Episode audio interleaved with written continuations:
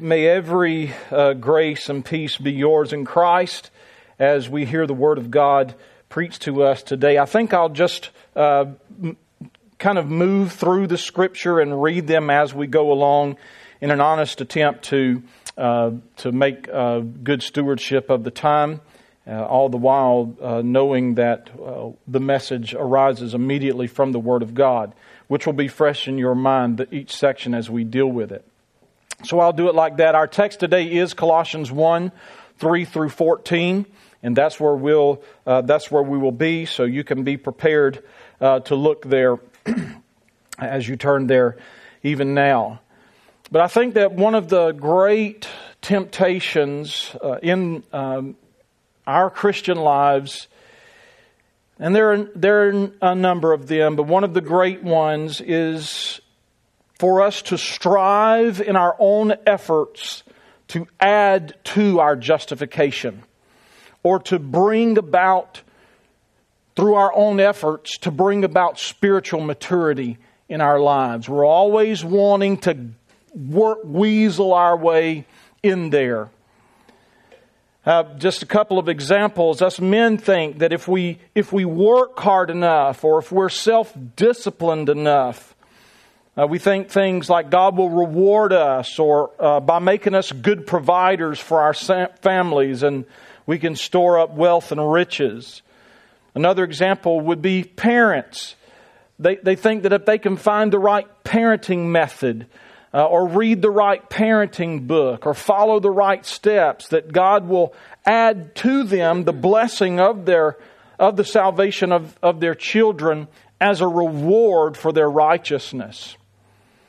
Uh, another example would be uh, how often Christians begin to think that if they could, if they could just have the right ecstatic spiritual experience, then they could achieve this, this higher plane of Christian living or, or achieve a higher blessing, or they could make great strides in, in their growth of growth in grace instead of the ordinary plodding that seems to be uh, the way that growth and grace typically happens. And these are these are only a, a few of uh, of the examples that, that I'm alluding to. But in our Christian lives, we are constantly tempted, are we not, to add to our justification or to bring out our bring about our spiritual maturity in Christ by our own efforts. How does that typically work out for you? It, doesn't, it doesn't work out very well. First of all, it, it doesn't produce the end in sight, does it? It doesn't, it doesn't achieve the goal. But it also leaves us feeling frustrated, anxious, bitter, and extremely discouraged. And the adjectives could go on. And not to mention, it flies in the face of the gospel message of God's free grace in Christ, doesn't it? Of course, this problem is, is not new. This is an age old problem. And in fact, it is a similar threat to the church at Colossae that provides the backdrop for Paul's prayer that we will look at in our text today. There was a false teaching going around Colossae that true Christian fullness could be achieved through things like extreme self denial. And you're, you're going to see this in, in chapter 2. And some of you may already realize that, those of you that have followed Dale's advice and have read it regularly. Extreme self denial, rule following, true Christian fullness can be achieved through these things rule following, ecstatic experiences. This was, this was the false teaching. And the Colossians were being tempted then to trust their own efforts to bring about spiritual maturity. And Paul knew that this was a challenge to the grace of God that was made known in the gospel message that was preached to them and it was a challenge to the peace, patience, joy, and thanksgiving that gospel grace brings in the Colossians' life. So Paul prays for the Colossians. There's an application right off the bat. If you see me struggling with that, before you talk to someone else about it, pray for me. I struggle with this.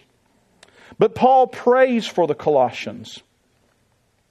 And Paul doesn't waste the opening thanksgiving and prayer merely as the common way to open a letter in his day, which it was, but he's not going to waste this opportunity.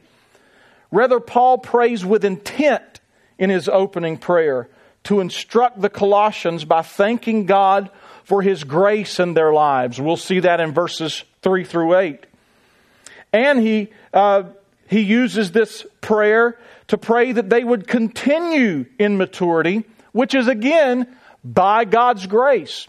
We'll see that in verse 9 through the first part of verse 11. And then it will flow out in a life of patience, joy, and thanksgiving. And you'll see that in verse the second part of verse 11 and in verse 12.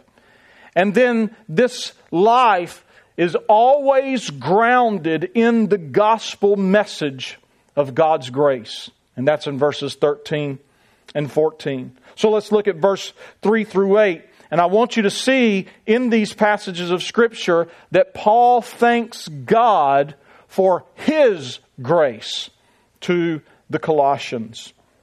We always thank God, the Father of our Lord Jesus Christ, when we pray for you, since we heard of your faith in Christ Jesus and of the love that you have for all the saints, because of the hope laid up for you in heaven. Of this we heard before in the word of truth, the gospel. Of this you have heard before in the word of truth, the gospel, which has come to you, as indeed the whole world it is, in the whole world, it is bearing fruit and increasing, as it also does among you since the day you heard it and understood the grace of God in truth, just as you learned it from Epaphras, our fellow servant. He is a faithful minister of Christ on your behalf and has made known to us your love in the Spirit. Paul thanks God for his grace to the Colossians. So when he prays for the Colossians. He thanks God for what he is hearing about their faith in Christ and their love for the saints, most likely hearing it from Epaphras. What's happened is by God's grace, the believers at Colossae have turned away from the multitude of pagan gods of their time and they have placed their faith exclusively in Christ Jesus. And they hear about this. And then, as it always does, their faith in Christ, it produces a love for all the saints.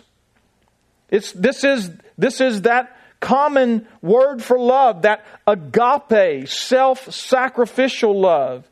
It's connected to their faith in Christ because it was the self sacrificial love of Christ on the cross that redeemed them. They have heard of this gospel of grace, the self sacrificing of Jesus Christ. And as Romans 5 5 says, the love of God has been poured out into their hearts, and it has produced a love in them for every Christian.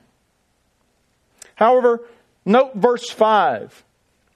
The faith in Christ and the love for the saints that is possessed by the Colossians, Paul says it is because of their heavenly hope. We heard of your faith in Christ Jesus and the love that you have for all saints because of the heavenly hope that you have. As a matter of fact, I love the way that the NIV translates it. It says, the faith and love that spring up from the hope stored up for you in heaven.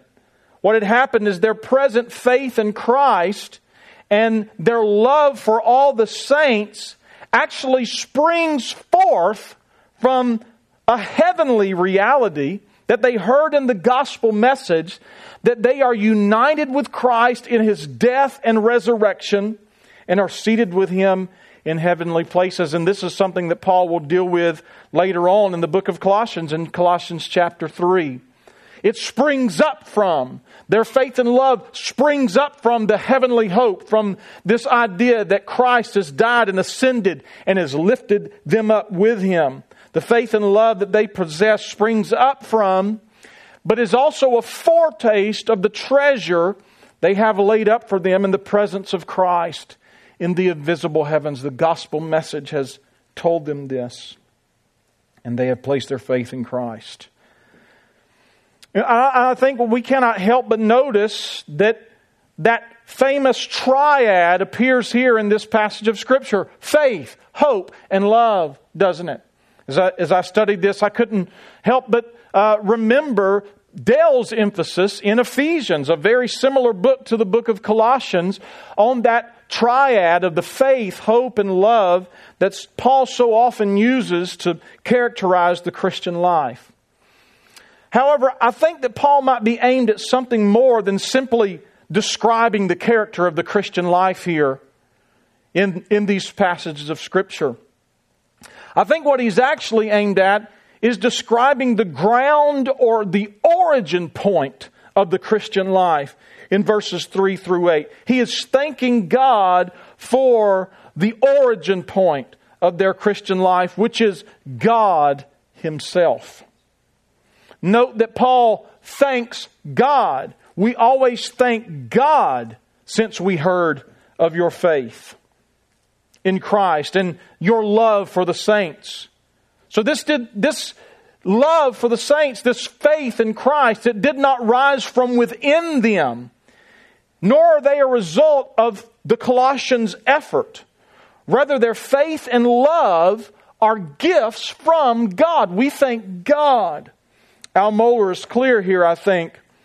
He says Paul thanks God for the Colossians' faith and love rather than congratulating them for it. Do you notice that? He said, We don't thank you for your faith and love. No, we thank God for your faith and love because you are not the origin of your faith and love. God is the origin of your faith and love. Al Mohler didn't say all that. Paul thanks God for the Colossians' faith and love rather than congratulating them for it because he recognizes that both faith and love are gracious gifts from God, end quote. Further, Paul says in verse 8 that the love the Colossians have or possess was in the Spirit, has made known, Epaphras has made known their love, but it's not just their love, it's their love in the Spirit. It was the Holy Spirit then that gave them the love that they possessed for all the saints. That's how God pours out His love in our hearts. Romans chapter 5. It's by the Holy Spirit. So it was the Holy Spirit that gave them the love that they possess for all the saints. And again, also note that the hope that they have laid up for them in heaven did not originate in their own intellect. So the Colossians weren't at some point worshiping uh, Diana or one of the multitude of pagan gods that they had the option uh, of worshiping, and then they were sitting there and they were thinking, oh, you know what, this God of heaven thing, uh, you know, we have hope in heaven because of this, and that that hope that he offers is not the same kind of hope that we receive in Aphrodite. So I think that we're going to turn from Aphrodite and we're going to start worshiping the God of heaven. No, no, no, that's not the way that it worked out. Their, their hope in heaven that was the wellspring of their faith in love, faith in Christ and love for all, their, all the saints, it did not originate in their own intellect. Rather, Paul says they heard it when the gospel message came to them from Epaphras, who was a faithful minister of the truth of the gospel and of Christ on behalf of the Colossians. It was the gospel message that worked in their hearts. Paul says, I'm not ashamed of the gospel. It is the power of God to salvation to them that believed. It was the gospel message that worked in their hearts and produced the fruits of faith and love, springing up from gospel hope, just as it had in the whole world wherever the gospel was preached. Everywhere the gospel was preached, it did the same thing that it did in the Colossians. It gave them a hope in heaven, and that sprung up in faith and love for the saints, faith in Christ and love for the saints. So Paul instructs the Colossians through his prayer that even the gospel was a gift to them from God through Epaphras.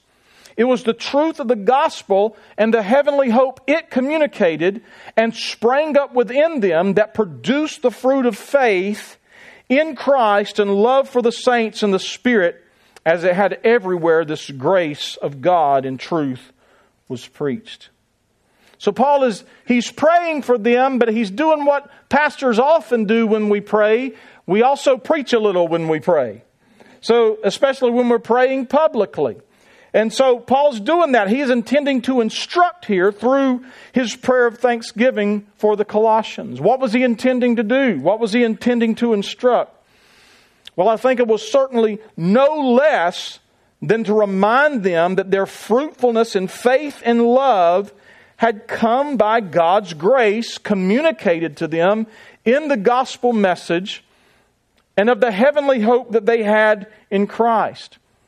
So, in the face of the false teaching that was circulating around Colossae that taught, hey, you could add to your justification, or you can bring about your spiritual maturity through your own effort, Paul wants to assure the Colossians that it was God, not their efforts, that had redeemed them by His grace. You were not, you have not come to faith because of or as a result of your own efforts.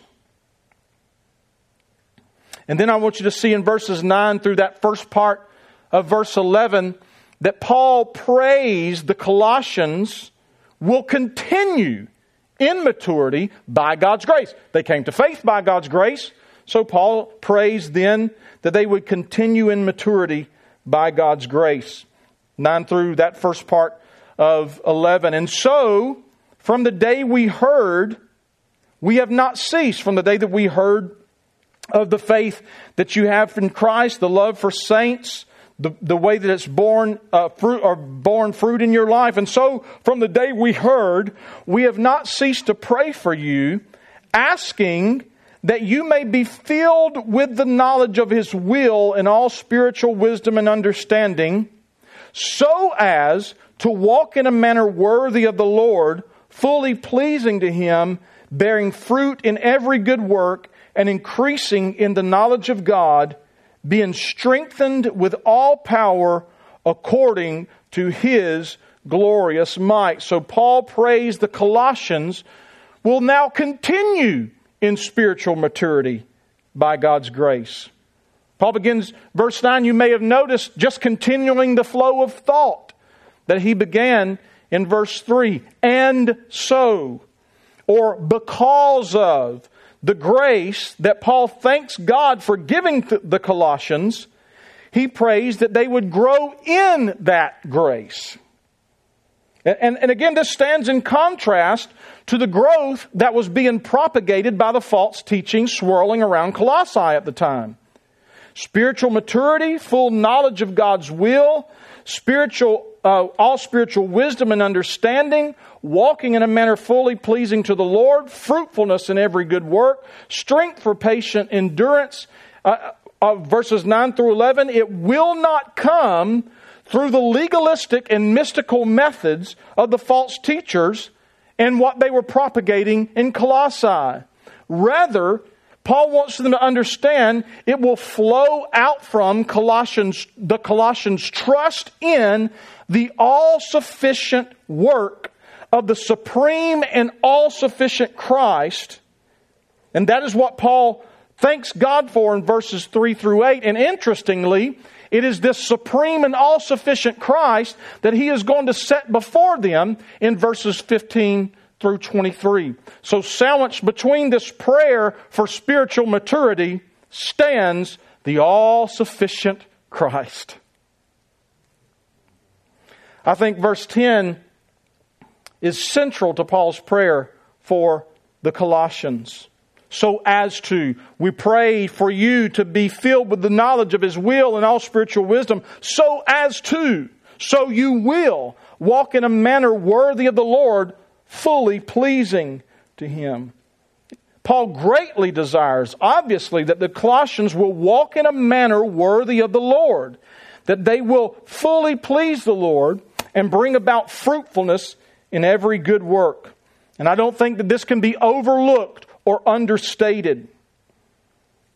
Paul then gives thanks to God for their faith, thereby instructing and encouraging them in it, and prays instructively that the Colossians will live out that faith by walking in a manner pleasing to the Lord. But what also cannot be overlooked or understated is how Paul prays to that end. I do, it cannot be understated or overstated rather. I want you to walk in a manner worthy of the Lord, fully pleasing to Him. But how does Paul pray that that would happen in their lives? Does he pray that they would walk worthy and pleasing to the Lord by saying, Lord, if you'll just give them a list of rules, or if you will, if you will provide for them uh, to have some ecstatic experiences, or if you will learn, if you will just teach them practices of extreme self denial, then they can walk in a way. No, that's not at all what Paul prays for. Rather, Paul prays that they would know God more fully in Christ. How does one walk in a manner worthy of the Lord? Are you kidding me? Fully pleasing to the Lord? Have you lived with me? Well, Paul prays, and I think it's instructive here, that they would know God more fully in Christ. He prays that they would be strengthened by God's, God's power, not what strength and effort they can conjure on their own. He will show in the verses that follow that the fullness of God's, verse 19, maybe I should just read that. For in him all the fullness of God was pleased to dwell. He will show there that the fullness of God's power is the fullness of Christ's power because all the fullness of God dwells in Christ. So, how do the Colossians fully please the Lord? How do we fully please the Lord? I, could, I think that it's appropriate for me to frame it like that. How do Christians of all ages fully please the Lord? Maybe that's the better way of framing it. It is through their faith in Christ. It's not through rule following. It's not through ecstatic experiences. Because listen, God is not pleased. He did not say, These are my beloved rules in whom I am well pleased. He did not say, This is my beloved ecstatic experience or extreme acts of self denial in whom I am well pleased. How do we, how do Christians fully please the Lord? It is through their faith in Christ because it is with Christ, not human effort, that the Father is fully pleased. I've got some great news for you that might rub you the wrong way. Beloved, God is pleased with us not because of us, but because He is pleased with Christ. That's great news. And this is marvelous. Because as 1 Corinthians 1:30 says, Christ is our righteousness and sanctification. I think Paul also understands he's wanting them to mature and grow into a life that is walking manner, in, walking in a manner worthy to the Lord. Paul understands that knowing brings growing. When Paul prays for their maturity in walking in a manner worthy of the Lord and fully pleasing to Him, he silences it by praying that they would be filled with the knowledge of God's will that they would be filled with spiritual wisdom and understanding, increasing in the knowledge of God. So, see what happens here when the heavenly hope that is spoken of in verse 5, that hope laid up for them in heaven, is combined with the heavenly knowledge that Paul prays for in verse 9. It produces a life of walking in a heavenly manner.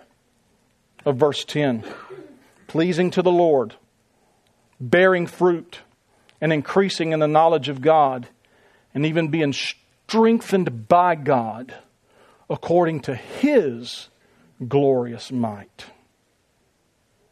Christ is our righteousness and sanctification.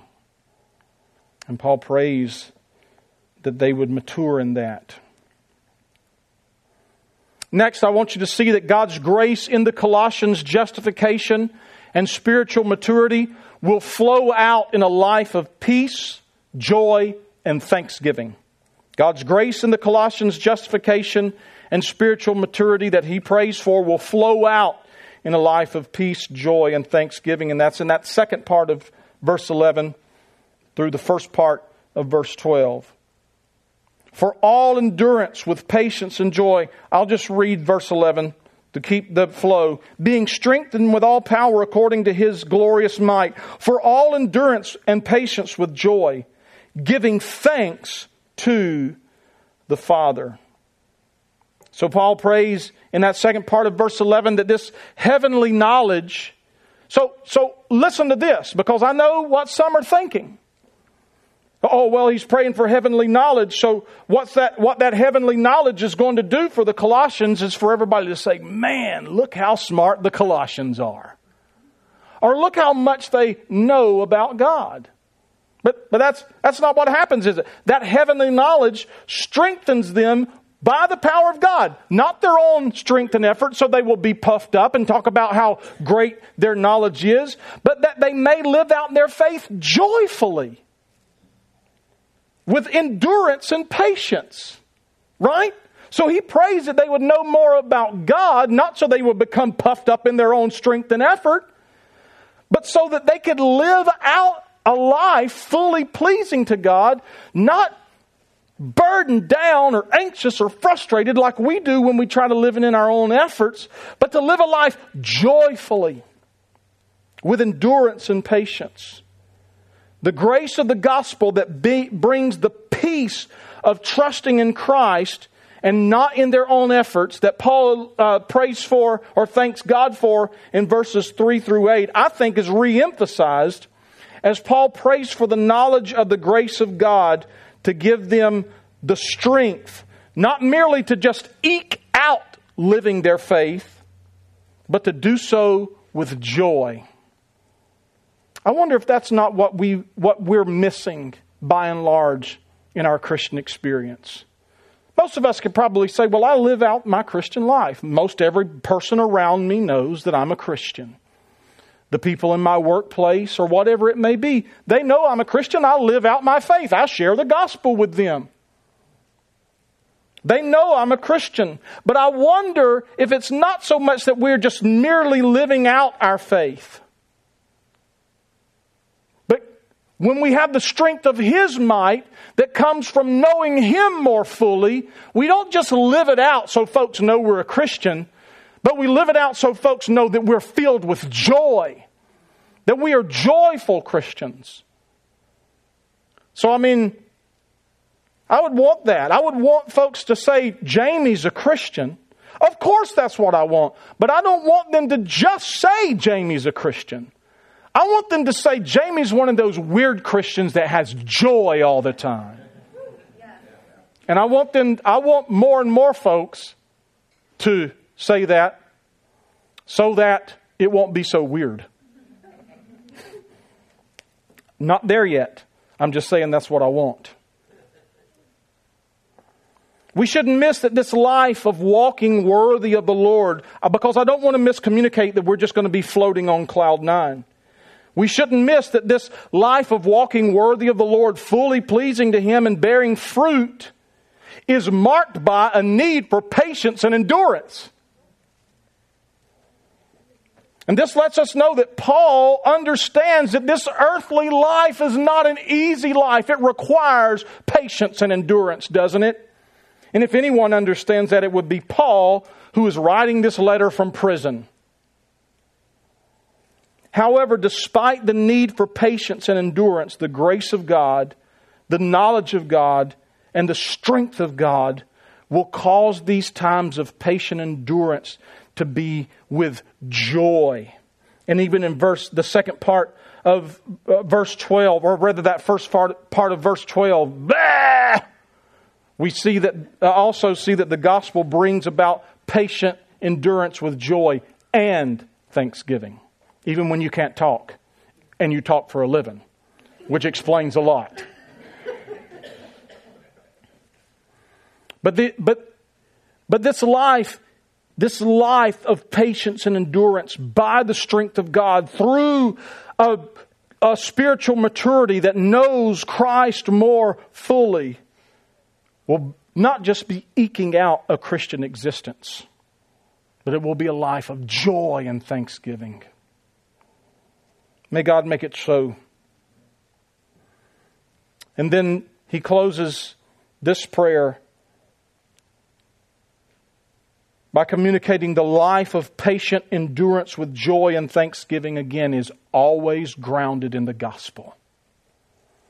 It's, it's, it's never here's the gospel, live out a life of faith and joy, and then find a mature place, and then you can start adding to your justification, or then you can start doing it in your own strength.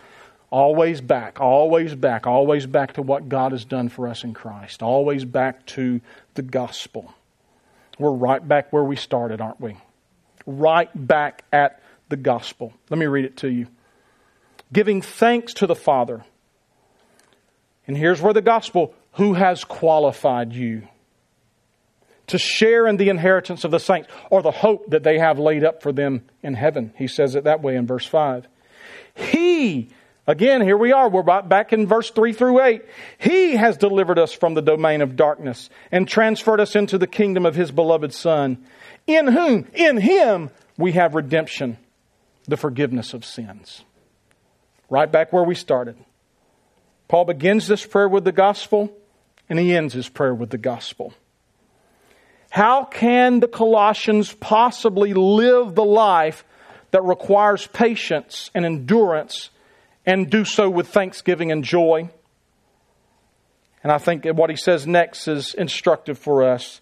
It is because the Father has qualified them to share in the inheritance of all the saints or the hope that they have laid up for them in heaven.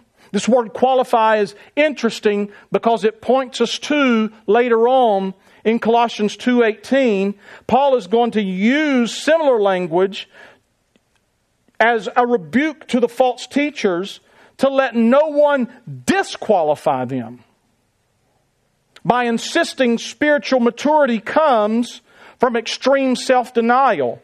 Read it legalism or ecstatic experiences.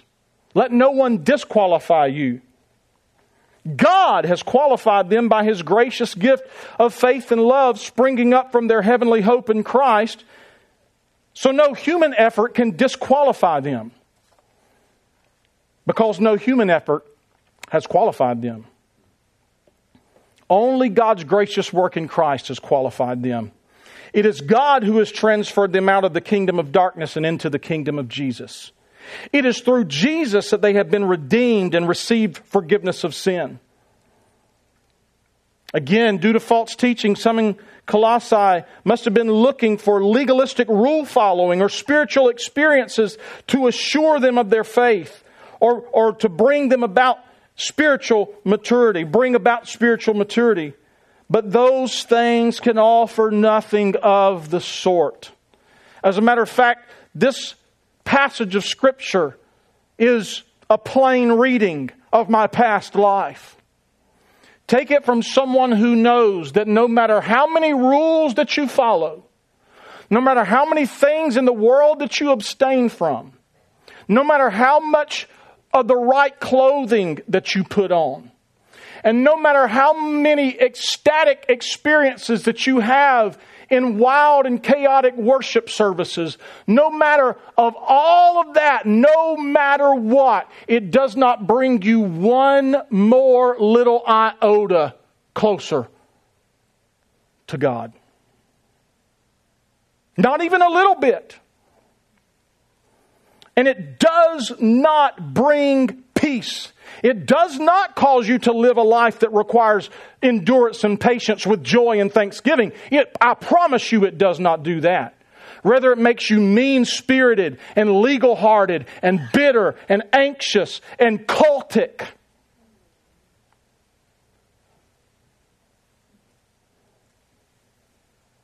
I've walked that path. Take it from someone who knows. Only faith in the sufficient work of Christ, which is a gift of God that springs up from our heavenly hope and produces love for the saints, can bring us a life of joy and thanksgiving. Only the grace of God can bring spiritual maturity and enable them to walk in a manner worthy of the Lord. Verse 10. Our own works and experiences only produce a fear of disqualification. Because if you're saving yourself, it won't work. But it is God, not legalism or spiritual experiences or extreme self denial, which is a, that's what Paul is saying is asceticism it is God who has qualified us to share in the realization of the heavenly hope because it is He who has delivered us, redeemed us, forgiven us, and placed us in the kingdom. It is the grace of God revealed in the truth of the gospel that flows out into spiritual maturity and a life of patient endurance, joy, and thanksgiving. This Christian life is all of grace and none of ourselves. Now, I think some of you are probably like me. There's little doubt in my mind that you share similarities with the hypothetical people that I began the sermon with. The man that just wants to do enough. Or the, or the parents that just want to find the right examples or methods. Maybe even now you're waiting for me. You're saying, okay, well, he's preached the gospel. I know he's getting the application, so now he's going to give us a set of rules. Even now, you're waiting for me to give you a list of steps or rules to follow so you can walk in a manner worthy of the Lord, fully pleasing to Him. I think, beloved, that the lies of our time allure you to deeply desire to bring it about in your own effort. Our hearts crave it. Work harder, right? This is the empty deceit and the vain philosophy. Work harder, do more. You need a vacation. Read this book. Follow this method. Get married. Stay single. Save for the future. You only live once. Be more adventurous. Have more children. How could you bring children into the world in this dark time? You are enough. Discipline yourself. Take an ice bath. Man up. Be true to yourself. Girl, wash your face. Seek this spiritual experience. Go to this revival, and the list can go on ad nauseum. Some of you may even look at our text and say, I need to love more. I need to hope more. I need to have more faith. I need to know more about God. I need to get more spiritual wisdom. Then I'll truly know I'm justified. Then I'll really be a mature Christian. We're so often like the regular stream of people that we condemn who came to Jesus in his time and asked, What must I do to inherit eternal life?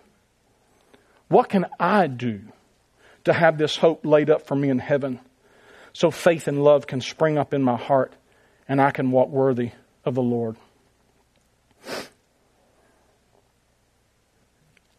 I don't, I don't mean to sound mean spirited. Please take this in all the pastoral love and grace that it can be given with all of my strange passion. For those folks that are asking these questions, may I ask you what it is that you believe about the gospel that makes you think you need to merit God's grace? Or what misunderstanding do you have about the gospel that makes you think you can merit God's grace? I think of those in Moses' time who were bitten by the poisonous snakes that God sent as judgment against them in the Israelite camp. Do you all remember that story? They had done, they had done something wrong. I wish that I could remember. Probably should have looked at it. We're not being legalistic now. But they had done something wrong. As a judgment, God sends snakes in the camp, right? And they get, a bunch of them get bit and they're dying like flies. They're dropping like flies. This is crazy. That was the story. Well, all the ones that were looking for Moses to give them five steps on how to treat snake venom died in the wilderness. Just give us a list, Moses. This is serious. I have been bitten by a snake. You're the man of God. You tell me how this unfolds in my life. But all those that simply looked upon the brazen serpent of the wilderness lived. I can do nothing but what Paul does when he prays for the Colossians here. And really what he does in all of Colossians we'll see, and that is to set before you the person and work of Christ. Our hearts so often crave the how in the Christian life. But Paul seems to be preoccupied with the who of the Christian life. That is the person and work of Jesus. So with Moses, and with Paul, I say, look and live. Look to him, seated in heavenly places after his death and resurrection, and find the wellspring of faith, love, endurance, patience, joy, and thanksgiving 4, 5, 11, 12, maturity and spiritual wisdom and knowledge, verses 11 through, or 10 through 11. When Paul finishes this prayer, given the backdrop of the, or, uh, I'm sorry, when Paul finishes this prayer, given with the backdrop of the legalistic and mystical false teaching in Colossae, or Colossae, he immediately sets before them in verses 15 through 23 the supreme and all sufficient Christ. Seems like I've said this before, but if I'm a fool for preaching Christ, then let it be. I cannot give you seven life principles to ensure your financial future, men. Parents, I cannot give you four child rearing messages to ensure that your children will repent and believe. I'm not that wise, and I don't know the future. What I can do is what Moses did and what Paul did, and that is to lift to you the crucified, risen, ascended Messiah who is your righteousness and sanctification, and tell you if you look to him, you will live. And I mean in so doing that you will not merely live, but I mean in so doing you will really and truly live with patient endurance, with joy and thanksgiving.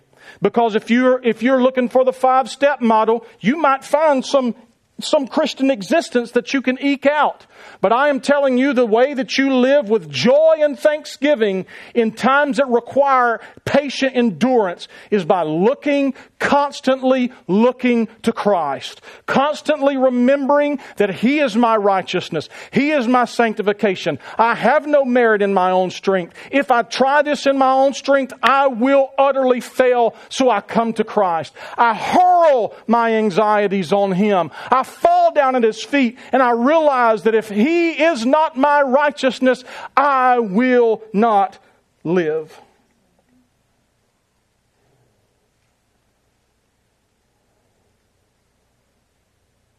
Each, each day this week brings new and great opportunity for the swirling wind of false doctrine and confusing philosophies to shake our faith. But we don't look at this week fretfully, do we? We look at it hopefully. Sure, this week requires patient endurance, but we face it. And why? It's because we see Christ. We see Him today, on this very day, in a special way, in a symbolic way the broken body and shed blood of Jesus before us represented in the bread and in the wine. Wine. And in seeing that, we are reminded that it is through His self sacrifice that we are brought into the kingdom and redeemed and forgiven of our sins.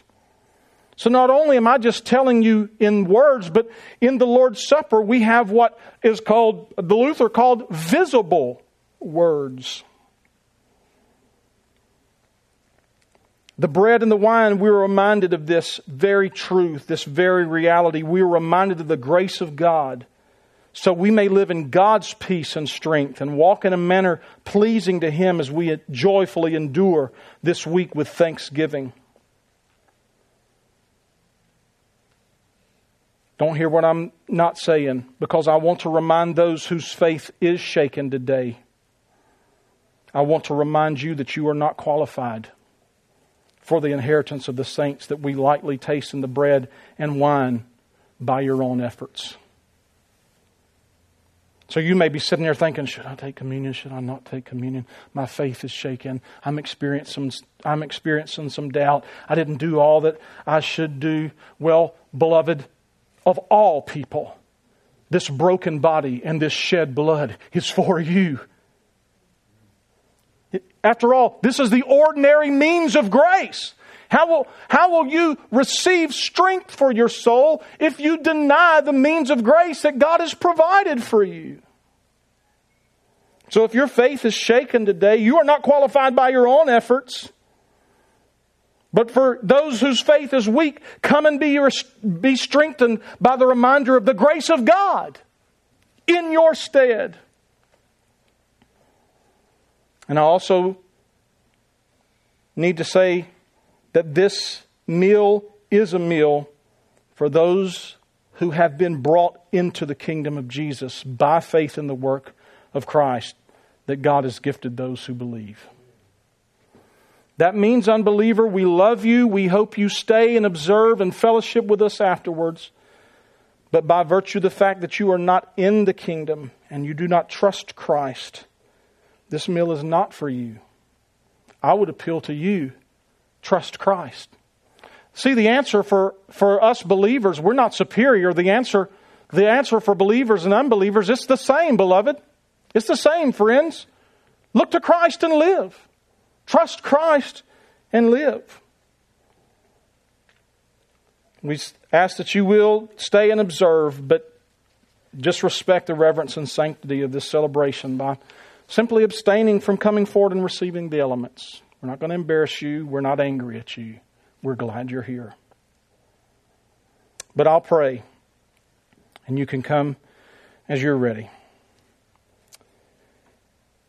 Great God, we stand in awe of your redeeming grace in Christ.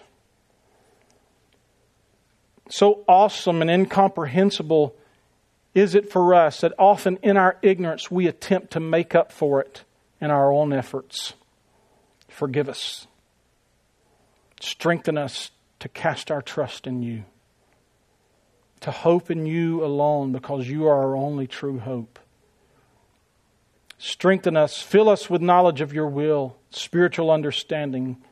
Fill us with knowledge of you as we increase in that knowledge. Not that we would be puffed up, Lord, but that we would be regularly and constantly reminded of your grace in Christ so that we'll continue to come back to that gospel message. Lord, so that we can then walk in a manner pleasing to you. Make it a reality for us, Lord, by your Spirit, and not by our efforts, and not by my own effort in preaching. And we prayed in Christ's name. Amen.